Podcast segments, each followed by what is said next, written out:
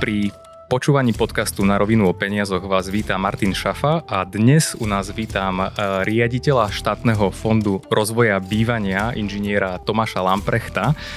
Pán Lamprecht, vítajte. Ďakujem pekne, prajem pekný deň.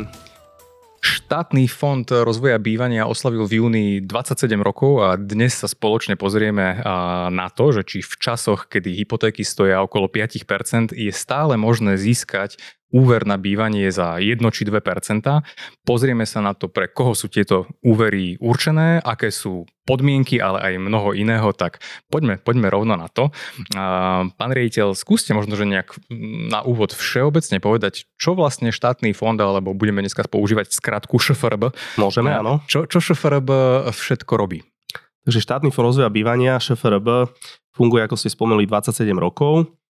Je to rozpočtová organizácia a poskytujeme úvery do oblasti bývania, do oblasti zateplenia bytových budov, úvery pre fyzické osoby, výstavbu nájomných bytov, zariadení sociálnych služieb a ubytovacích domov. Takže toto je hlavná priorita, hlavné portfólio, ktoré, ktoré financujeme. Mm-hmm. Ja som si vás dneska zavolal eh, najmä na tému tzv. mladomanželských pôžičiek alebo pôžičiek pre osamelých rodičov. A dotkneme sa teda oboch týchto tém. A spýtam sa rovno na, na, na, na úvod. Je možné dneska získať úver na bývanie za 1%? Dnes áno, ešte áno, tento rok áno.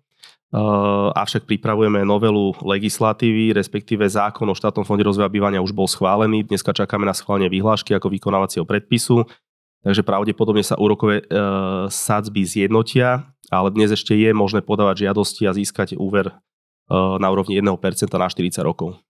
Fantastické. A, a teda po tej novelizácie, novelizácii by mali ísť aké, aké vysoké úroky? Pravdepodobne pôjdeme na 2% pre všetky účely podpory, čo sa týka fyzických osôb.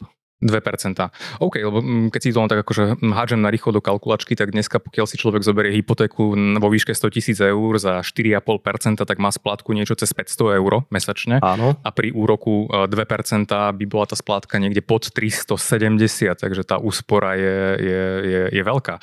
Ako ste na tom s počtom žiadostí? Stíhate to vybavovať? Majú o to ľudia záujem? Vedia o tom vôbec? Ten počet žiadostí musím povedať, že sa za posledné obdobie zvýšil dosť razantne oproti predošlým obdobiam, kde sme mali žiadosti niekde v počte možno 50 kusov, z toho sme schválili možno 20, dneska sme na úrovni myslím, že 100 žiadostí. A stále žiadosti je možné podávať e, do konca septembra, takže ten, ten záujem je podstatne vyšší. Vzhľadom na čo sa udialo teda na trhu a hypotekárne úvery išli výrazne e, vyššie, takže myslím si, že stále tie naše produkty sú atraktívne a myslím, že sú viac atraktívne v dnešnej dobe ako v minulosti. Súhlasím, jedno, jednoznačne, jednoznačne áno. A keď ste spomínali teraz, že žiadosti je možné podávať do konca septembra, tak eh, čo sa stane po, po, po 1. oktobri? Po 1. oktobri je zastavené podávanie žiadosti, nakoľko zákon hovorí o tom, že my musíme rozhodnúť o žiadosti do konca roka kalendárneho. To znamená, potom ďalšie podávanie žiadosti bude od 15. januára. Čiže vždycky je tam nejaký termín nastavený eh, zo zákona, čiže od 15. januára do konca septembra je možné podávať žiadosti tak aby sme teda stihli rozhodnúť do konca roka, lebo rozhodujeme nielen o žiadostiach e, fyzických osôb, ale rozhodujeme aj o ostatných žiadostiach, čo sú nájomné byty, zariadenie sociálnych služieb a ubytovacie domy. Takže aby sme to všetko stihli poschválo do konca roka. Mm-hmm, rozumiem. A keď sa teraz pozrieme teda na to aktuálne fungovanie tých mladomanželských pôžičiek, tak e, s akým eh, rozpočtom vlastne narábate a koľko z toho rozpočtu je aktuálne v tomto roku vyčlenených práve na mladomanželské pôžičky a pôžičky pre osamelých rodičov? Čo sa týka predošlých rokov, tak tie žiadosti, ktoré sme poschvalovali, boli niekde na úrovni 1,2-1,3 milióna, čiže do 2 miliónov eur. Dneska môžem konštatovať, že ten záujem je podstatne vyšší. Požiadavka na obstaranie bytu do vlastníctva fyzických osôb nám dnes predstavuje sumu 4,6 milióna, čiže požiadavka a mladomanželské požičky 8 miliónov. Takže sme úplne niekde inde ako za predošlé obdobie. Čo sa týka schválených žiadostí, ktoré už k dnešnému dňu sú schválené, tak fyzické osoby máme schválených 26 žiadostí v objeme 2,7 milióna a mladomanželské pôžičky 47 žiadostí v objeme 4,8 milióna. Čiže sme rádovo niekoľko 100% vyššie ako, ako za predošlé obdobie. Rozpočet sme zmenili, navýšili sme ho na úroveň 17 miliónov pre tento rok a máme ešte k dispozícii niečo cez 9 miliónov. A viete už aj, aký bude rozpočet na budúci rok na tieto typy úverov na bývanie? Rozpočet myslím, že už je nastavený. Dnes vám neviem povedať presnú sumu, ale budeme vychádzať z predpokladu záujmu, aký bol tento rok. Ale musím povedať, čo sa týka rozpočtu, keby sa aj v prípade stalo, že žiadosti je viac, ako je rozpočet schválený, tak vieme operatívne navýšiť tieto finančné zdroje a presunúť peniaze do výdavkovej časti rozpočtu. Takže to nie je problém. Vy spadáte priamo pod ministerstvo financí, alebo kto je, kto je vlastne zriadovateľ? Alebo... Zriadovateľ je ministerstvo kto, dopravy. Kto doplňa kasičku? Ministerstvo doprava. Ministerstvo dopravy. doprava. Uh-huh. OK, tak poďme sa teraz porozprávať a skúste prosím vysvetliť našim poslucháčom a divakom, že, že čo to tá mladomanželská pôžička je a či oni môžu teda žiadať len mm, mladomanželia, ktorí sa zobrali minulú sobotu, alebo aké sú podmienky? Takže mladomanželské pôžičky. E, čo sa týka mladomanželskej pôžičky, tak to znamená, sú to mladomanželia e, do 35 rokov, ktorí sa zobrali najviac 36 mesiacov pred podaním žiadosti. Mm-hmm. Čiže toto je e, základná, základná, základná charakteristika. Samozrejme musia dokladovať príjem. Príjem by nemal byť alebo nesmie byť väčší ako 5 násobok životného minima. Mladomanželská pôžička slúži na kúpu bytu, alebo výstavbu bytu. Čiže sú tam dva účely. Buď idem dokúpy alebo do výstavby bytu, alebo si môžem obstarať samozrejme aj rodinný dom do 120 m štvorcových. Čiže treba povedať ešte, že sú zákonom sú stanovené podlahové plochy, ktoré nesmú byť prekročené. Pokiaľ sa bavíme o kúpe bytu, tak byt nesmie byť väčší ako 80 m štvorcových, vrátane podlahovej plochy, balkónu, loďie, terasy, alebo teda e, obstaranie, kúpa, výstavba rodinného domu do 120 m štvorcových. Takže toto sú kritéria, ktoré, ktoré musia byť splnené. Mm. Výška, výška úveru, ktorú sme poskytovali, alebo ktorú poskytujeme tento rok je maximálne 120 tisíc, či do tejto výšky vieme dávať úvery. Pokiaľ je e, daná nehnuteľnosť e, vyššia, alebo teda suma je vyššia, tak je možné zo strany žiadateľa si tento rozdiel doplatiť. Mm, bez ohľadu na výšku. To znamená, že ak, ak splňam podmienku uh, svadba pred uh, maximálne 36 mesiacmi, Áno. byt do 80 m štvorcových, ale stojí povedzme, že 200, Áno. Tak je v poriadku, ak si ten človek doplatí aj 80 tisíc? Je to možné, ale nemyslím si, že to je úplne reálne, ale je to možné, samozrejme je to možné. Čiže my sme limitovaní tou výškou úveru, čo je dneska 120 tisíc. Uh-huh. Keď sa pozrieme na legislatívu, ktorú sme, ktorú sme pripravili v spolupráci s ministerstvom dopravy, tak limity sme zdvihli zo 120 tisíc na 180. Takže dneska je to v schvalovacom procese, čo sa týka výhlášky, ako som spomenul, takže pevne verím, že to bude schválené do do konca septembra, čiže v priebehu tohto mesiaca a ideme na vyššie limity vzhľadom na to, že aktuálna situácia na trhu je, aká je, ceny bytov mierne vzrástli, tak aby sme reagovali na stavný trh. Mm, to, je, to je skvelý nápad. A aká musí byť eh, teda hodnota tej nehnuteľnosti? Teda výška úveru môže byť do 100% z hodnoty nehnuteľnosti, alebo ak si mm, zoberiem 120 tisíc, tak byt musí mať väčšiu hodnotu ako 120 tisíc? Uh, hodnota zabezpečenia musí byť 1,3 násobok požadovaného úveru. Čiže musí byť vyššia hodnota samozrejme. Čiže pre ľudí, ktorí to poznajú z toho bankového žargónu, to tzv. LTV, loan to value, Áno. pomer e, zabezpečenia k úveru vlastne do 70%. Áno. Rozumiem, rozumiem. Um, ako sa posudzuje vlastne ten, ten príjem, ak sa bavíme stále ešte o tých mladomanželoch, a povedzme, že majú aj dieťa, tak ako sa posudzuje príjem, pokiaľ sú, berme taký jednoduchý príklad, zamestnaní títo ľudia? pokiaľ sú zamestnaní, že musia dokladovať príjem za predchádzajúci kalendárny rok pred podaním žiadosti. Príjem sa kontroluje predložením daňového priznania, čiže potvrdenie aj potvrdenie o príjme, z ktorého vychádzame, čiže všetky príjmy, ktoré má daná domácnosť, tak sa započítavajú do príjmu. Môžeme si povedať potom, čo sa týka príjmu, koľko, koľko by mala mať domácnosť, respektíve koľko, koľko je maximum, aby nepresiahli, keďže sa bavíme o 5 násobku životného minima. Čiže pokiaľ je to trojčlená domácnosť, čiže dve plnoleté osoby a jedno dieťa, tak by nemali presiahnuť príjem 2800 eur v čistom. 2800 a pokiaľ ešte to dieťa teda nie je? Pokiaľ to dieťa nie, že sa bavíme o dvoch plnoletých osobách v domácnosti, tak je príjem maximálne 2200 v čistom. 2200 v čistom. A čo všetko sa do toho príjmu ráta? Povedzme, že niekto mal koncom minulého roka pn alebo mal nejaké iné typy príjmov. Čo všetko akceptujete ako príjem? Všetky tieto príjmy, ktoré teda poberal, ktoré dostal, alebo teda, ktoré dostala fyzická osoba, tak sa započítavajú ako príjem žiadateľa. Mm-hmm. A dobre, takže pokiaľ ľudia splnia podmienky, ktoré ste spomenuli, tak môžu dostať dneska ešte teda do konca septembra alebo Áno, do konca septembra. do konca septembra podať žiadosť. podať žiadosť a môžu dostať úver s úrokovou sadzbou 1%.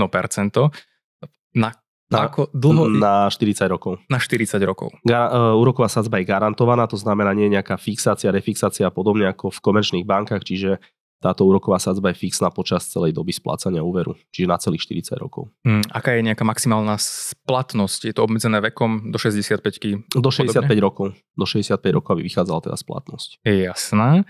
Um, čo stojí takýto úver okrem toho úroku? Banky si účtujú často poplatok za poskytnutie úveru. Je niečo podobné aj u vás? U nás je vedenie účtu bez poplatku, respektíve ve- účty sú vedené v Slovenskej záručnej rozvojovej banke. Čiže tu sa otvárajú čerpacie účty, e, účet je vedený bez poplatku, čiže nie sú žiadne ani spracovateľské poplatky a podobne. Čiže naozaj spláca človek iba, iba úrok, teda úver, ktorý si požičia. Uh-huh. A ak zoberieme možno trošku také akože komplikovanejšiu situáciu, a to je, že človek nie je zamestnanec, ale povedzme podniká, má, má živnosť alebo SROčku, tak ako sa tie príjmy posudzujú u týchto? Pokiaľ je živnostník, tak samozrejme tiež skúmame jeho príjem, ktorý dokladuje daňovým priznaním. Tak ako som spomenul za predchádzajúci kalendárny rok, e, musí mať príjem za minimálne 6 mesiacov v predošlom kalendárnom roku. Nie menej. Aby to nebolo tak, že dneska si niekto umelo vytvorí e, nejaký príjem mesiac pred podaním žiadosti a podobne. Takže naozaj, aby v tom predchádzajúcom roku bol zamestnaný aspoň 6 mesiacov. Uh-huh. A ja som, ja som počul, mm, že ten, tá samotná dĺžka toho procesu oproti štandardným bankám je niekedy že násobne dlhšia, kde mm, povedzme v bankách je ten proces schvalovania mm, záležitosť týždňa, dvoch týždňov. Um, ako dlho trvá ten proces e, z vašej strany? Súhlasím s vami, je takáto skutočnosť, že ten proces je o niečo dlhší ako v komerčných bankách, nakoľko žiadosti sa predkladajú na príslušnom mestskom úrade v sídle kraja. E, To znamená, tieto žiadosti skontroluje mestský úrad, následne ich posiela ku nám na centrálu, e, na štátny fond rozvoja bývania. E, Ďalej my teda skúmame, či sú splnené zákonom stanovené podmienky a rozhodujeme o žiadosti. Ten proces schválovací, čo sa týka od podania žiadosti do rozhodnutia by som povedal, že trvá niekedy do mesiaca a následne, pokiaľ je vyhovené a odošleme rozhodnutie o priznaní podpory, tak pripravujeme úverovú zmluvu, čiže aj tu treba počítať e, s nejakým časom. My máme na odoslanie úverovej zmluvy, myslím, že 30 dní. E, Úverové zmluvy sú robené formou šablóny, avšak e, vždy sa do tej úverovej zmluvy dávajú špecifické podmienky, hej, čiže nehnuteľnosť a podobne. Takže celkový proces by som povedal, že trvá okolo 60 dní, 65 dní. Mm, Čiže ako keď sa bavíme o tých peniazoch na rovinu eh, v našom podcaste, tak je dobré tých žiadateľov prípadných upozorniť na to, že eh, je dobré sa s kupujúcim eh, dohodnúť na tom, že ten proces môže trvať 2, 3, niekedy možno, že 4 mesiace, Áno. aby, aby si možno, že aj našli tých kupujúcich, predávajúcich, pardon, ktorí Áno. sú ochotní čakať. Toto býva často problém, že tie kúpne zmluvy sú zle nastavené a termín vyplácania v rámci kúpnej zmluvy je príliš krátky a nestíhame ho. Potom dožadujeme dodatok ku kúpnej zmluve, kde sa teda e, zmení termín e, e, vyplatenia tejto kúpnej ceny. Treba povedať, že aj my máme zákon stanovené lehoty, to znamená, že tá žiadosť u nás nemôže ležať pol roka a podobne, ako sa to možno deje na iných úradoch, kde vám pol roka, rok možno nikto neodpovie. Takže my máme zo zákona stanovenú lehotu 60 dní na rozhodnutie o tom, či dostanete alebo nedostanete túto podporu. Eh, Ešte keď sa vrátim historicky niekoľko rokov dozadu, tak eh, tá lehota bola 110 dní, takže tu sme tiež skrátili v podstate o polovicu. Takže dnes o žiadosti rozhodneme do 60 dní najneskôr a následne sa teda pripravuje tá úverová zmluva, ktorú som spomínal, čo je zhruba 30 dní, takže mm, ten proces je okolo 2-3 mesiacov maximálne. Čo sa stane potom, keď tá úverová zmluva je už teda podpísaná? E, Sú v nej nejaké špecifické podmienky čerpania? E, Je to podobné ako pri bankách, že vyžadujete, aby daná, po- daná nehnuteľnosť bola poistená, poistka vinkulovaná v prospech štátny fond rozvoja toto všetko bývania? musí byť zabezpečené, takže toto je v podstate ten istý proces ako v bankách. Mhm. To znamená, že tie úvery sú s tzv. ťarchou na liste vlastníctva. Áno, pre poslucháčov možno aby vedeli, to znamená, že ak niekto banka alebo v tomto prípade šofér poskytne úver, tak vy daný byt nedokážete predať bez súhlasu inštitúcie, ktorá tú ťarchu má, lebo to je vlastne vaše jediné ako keby ručenie. Presne tej, tak. Tej, Čiže vyžadujeme byť e, záložný veriteľ prvý v poradí, čiže ak sa bavíme aj o tom, že niekto si nejakým spôsobom dofinancuje nehnuteľnosť, povedzme aj nejakým iným komerčným úverom alebo nejakými inými zdrojmi, tak uh, určite musí byť štátny fond rozvoja bývania na prvom poradí, v prvom poradí ako záložný veriteľ. A s čím sa možno, že tak stretávate v praxi, že kde, kde ľudia robia chyby, možno, že na čo by sme upozornili, na čo si majú dávať pozor? Mm.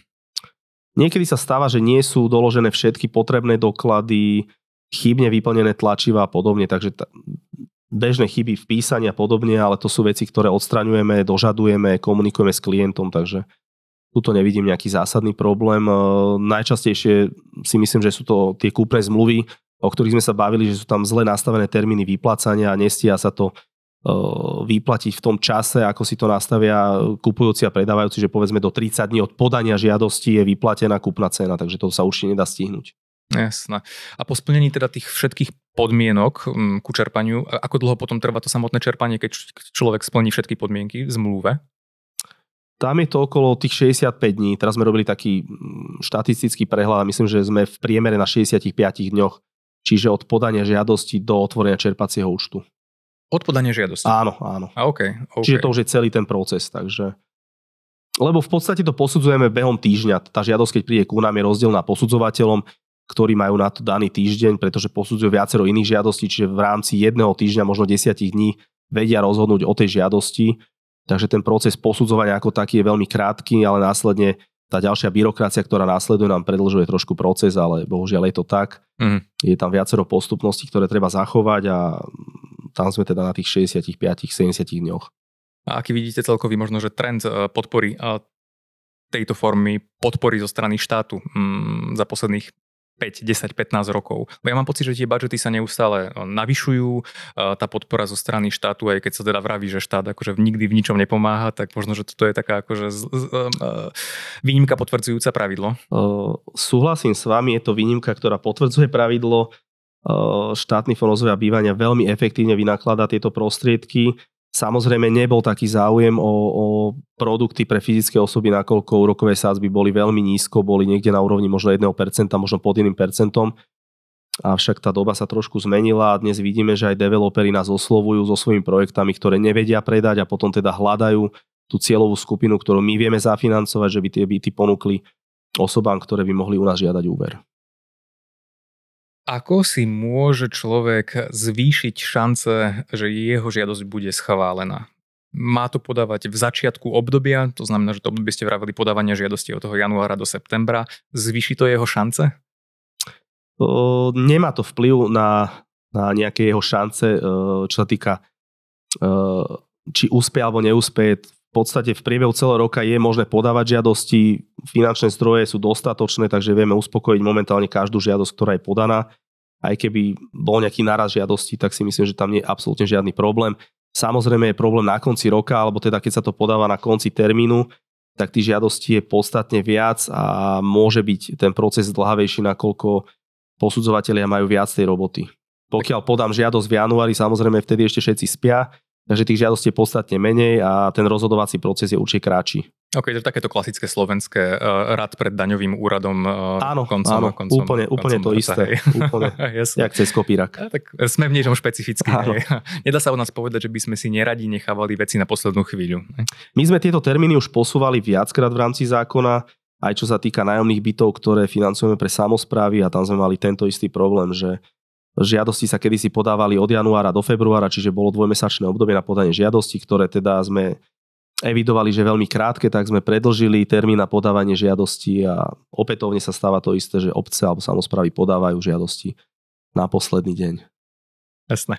Um, je pravda, že viete poskytnnúť úver um, aj osamelým rodičom? My teraz máme mnoho prípadov po rozvodoch, matky ostali samé s deťmi, asi vo väčšine prípadov to teda Áno, je to dneska taký trend, takže Máme tam viacero, viacero e, týchto podkategórií, čo sa týka fyzických osôb, čiže okrem tých mladomanželov máme aj osamelého rodiča s dieťaťom do 15 rokov.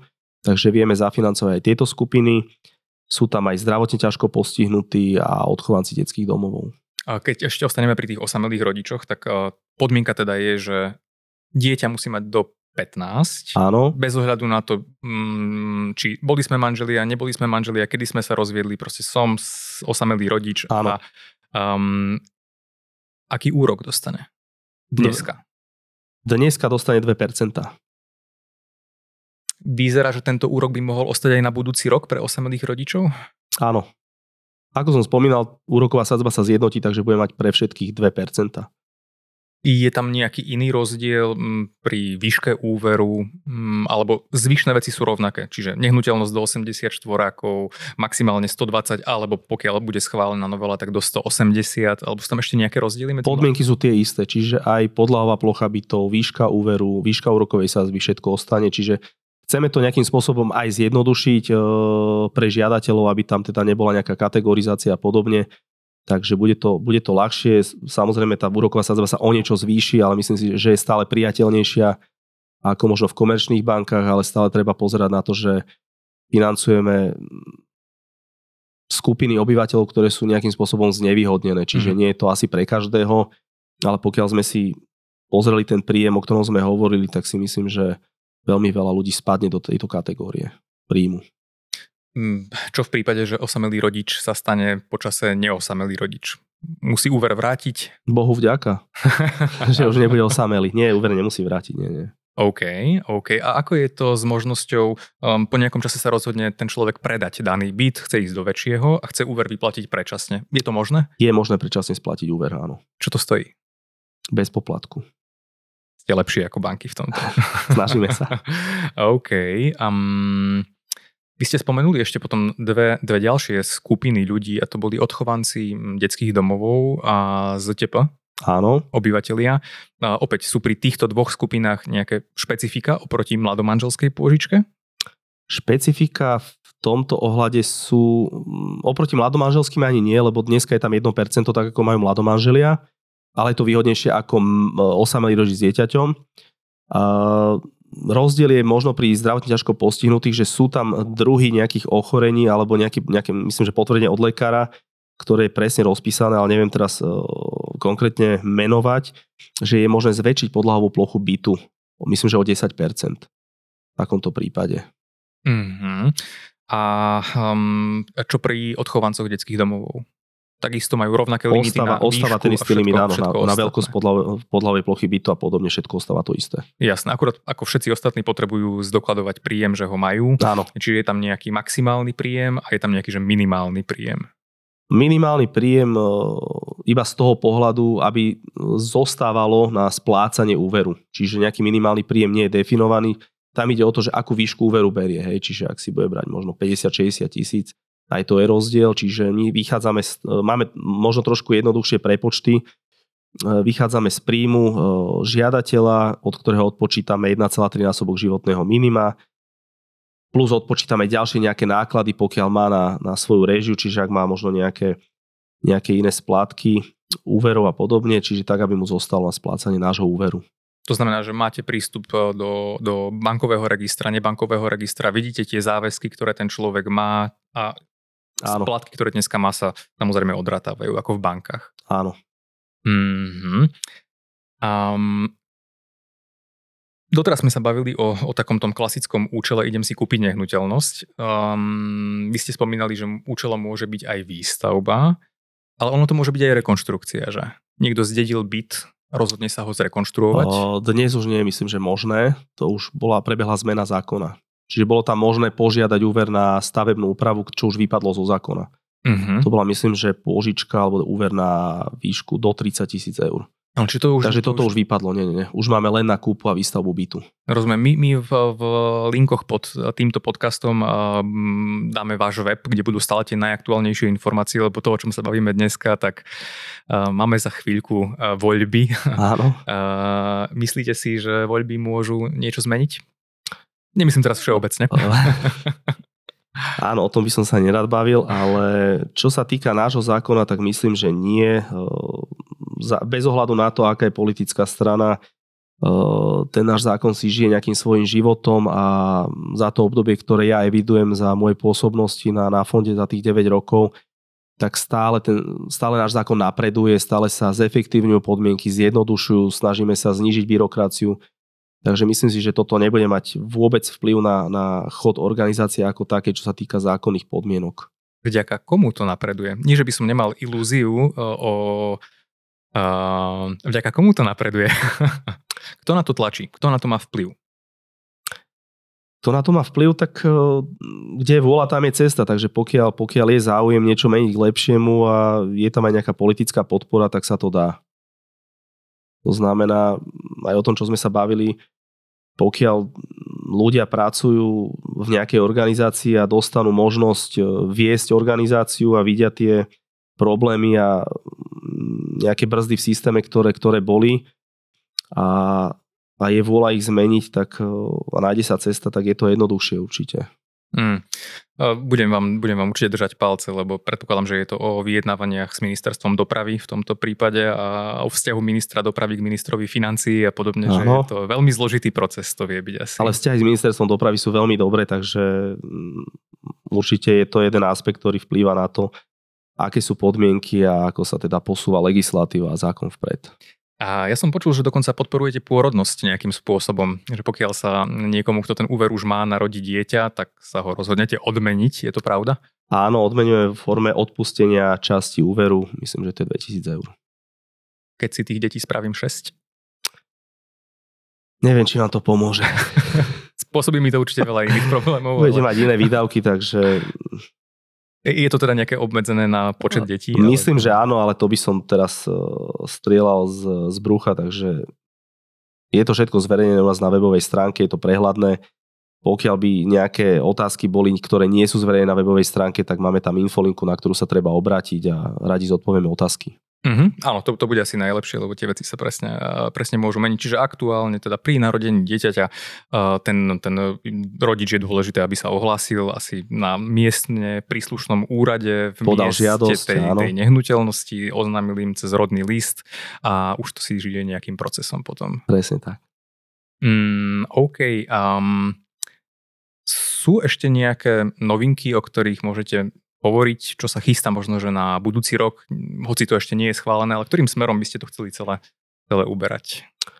Tak na budúci rok máme pripravenú zmenu legislatívy, o čom sme sa bavili, čiže ideme zvyšovať e, limity úverov, zjednotiť rokové sádzby, takže toto je výhľadovo, čo, čo plánujeme, čo sa týka fyzických osôb. A um, veľkú časť vášho rozpočtu uh, investujete do obnovy bytových domov, alebo teda poskytujete úvery pre obnovu Áno. bytových domov. To je z toho, z toho objemu okolo 300 miliónov ročne. Aká časť ide na obnovu bytových Na domov? obnovu bytových domov ročne dávame okolo 130 miliónov. 130, celkový rozpočet bol okolo 300 miliónov na tento rok. Na tento rok bolo niečo cez 300 miliónov, to už bol upravený rozpočet aj vzhľadom na fyzické osoby a nájomné byty. Uh, takže hovorím, že je tam dostatok finančných zdrojov a obnova je, myslím, že stabilná každý rok na tejto úrovni. Mm, to znamená, že pokiaľ nejaký mm, domový dôverník väčšinou zastupuje alebo nejaké správca, správca Väčšinou bytov, správcovské spoločnosti žiadajú spoločnosti. o úver, čiže toto sú cieľové skupiny, ktoré, ktoré podporujeme. OK, takže pokiaľ by ste možno, že zase boli, boli dôverník, správca a podobne a chceli ste ušetriť na energii a celý bytový dom, tak aj toto môže byť zaujímavá forma podpory zo strany štátu. Áno, máme tam veľmi výhodné financovanie tiež. Super. A pán Lamprecht, ja vám um, ďakujem veľmi pekne za vaše odpovede na, na otázky. A aby sme to prípadne teda zhrnuli, tak uh, úver môže byť uh, tento rok ešte pre mladomanželov za 1%. Áno. Pre osamelých rodičov za 2%. Áno. Od nového roku sa to zjednotí, všetci budú dostávať úvery za 2% pokiaľ sa schváli vyhláška, lebo ešte je v legislatívnom procese, takže môže tam byť ešte nejaká zmena, Jasné. ale predpokladám, že na 90% to bude v takomto znení schválené. Rozumiem. A pokiaľ to teda bude schválené, tak úrok bude 2% fixovaný do 65 na celú dobu. Áno. Bez poplatku za poskytnutie. A na čo si treba dávať pozor je obmedzenie tých metrov štvorcových a pripraviť, e, pripraviť e, predávajúcich na možno že dlhší proces oproti, oproti bankám. Aby sme sa vyhli nejakým ďalším dožadovaniam a zmenám, samozrejme áno. Super. Je ešte niečo, čo by ste prípadne chceli odprezentovať? Všetko ste povedali Všetko. za mňa. Bola to výborná spolupráca. Tak ja vám ďakujem veľmi pekne za, za návštevu. Ďakujeme aj spoločnosti Prosaj, ktorá zastrešuje všetky tieto podcasty a, a milí poslucháči a diváci, pokiaľ budete mať ďalšie návrhy na témy a hostí, tak sa na nich budeme ako vždy tešiť. Moje meno je Martin Šafa a prajem vám ešte krásny deň a do počutia. Majte sa krásne, ďakujem vám za návštevu. Ďakujem za pozvanie, pekný deň prajem.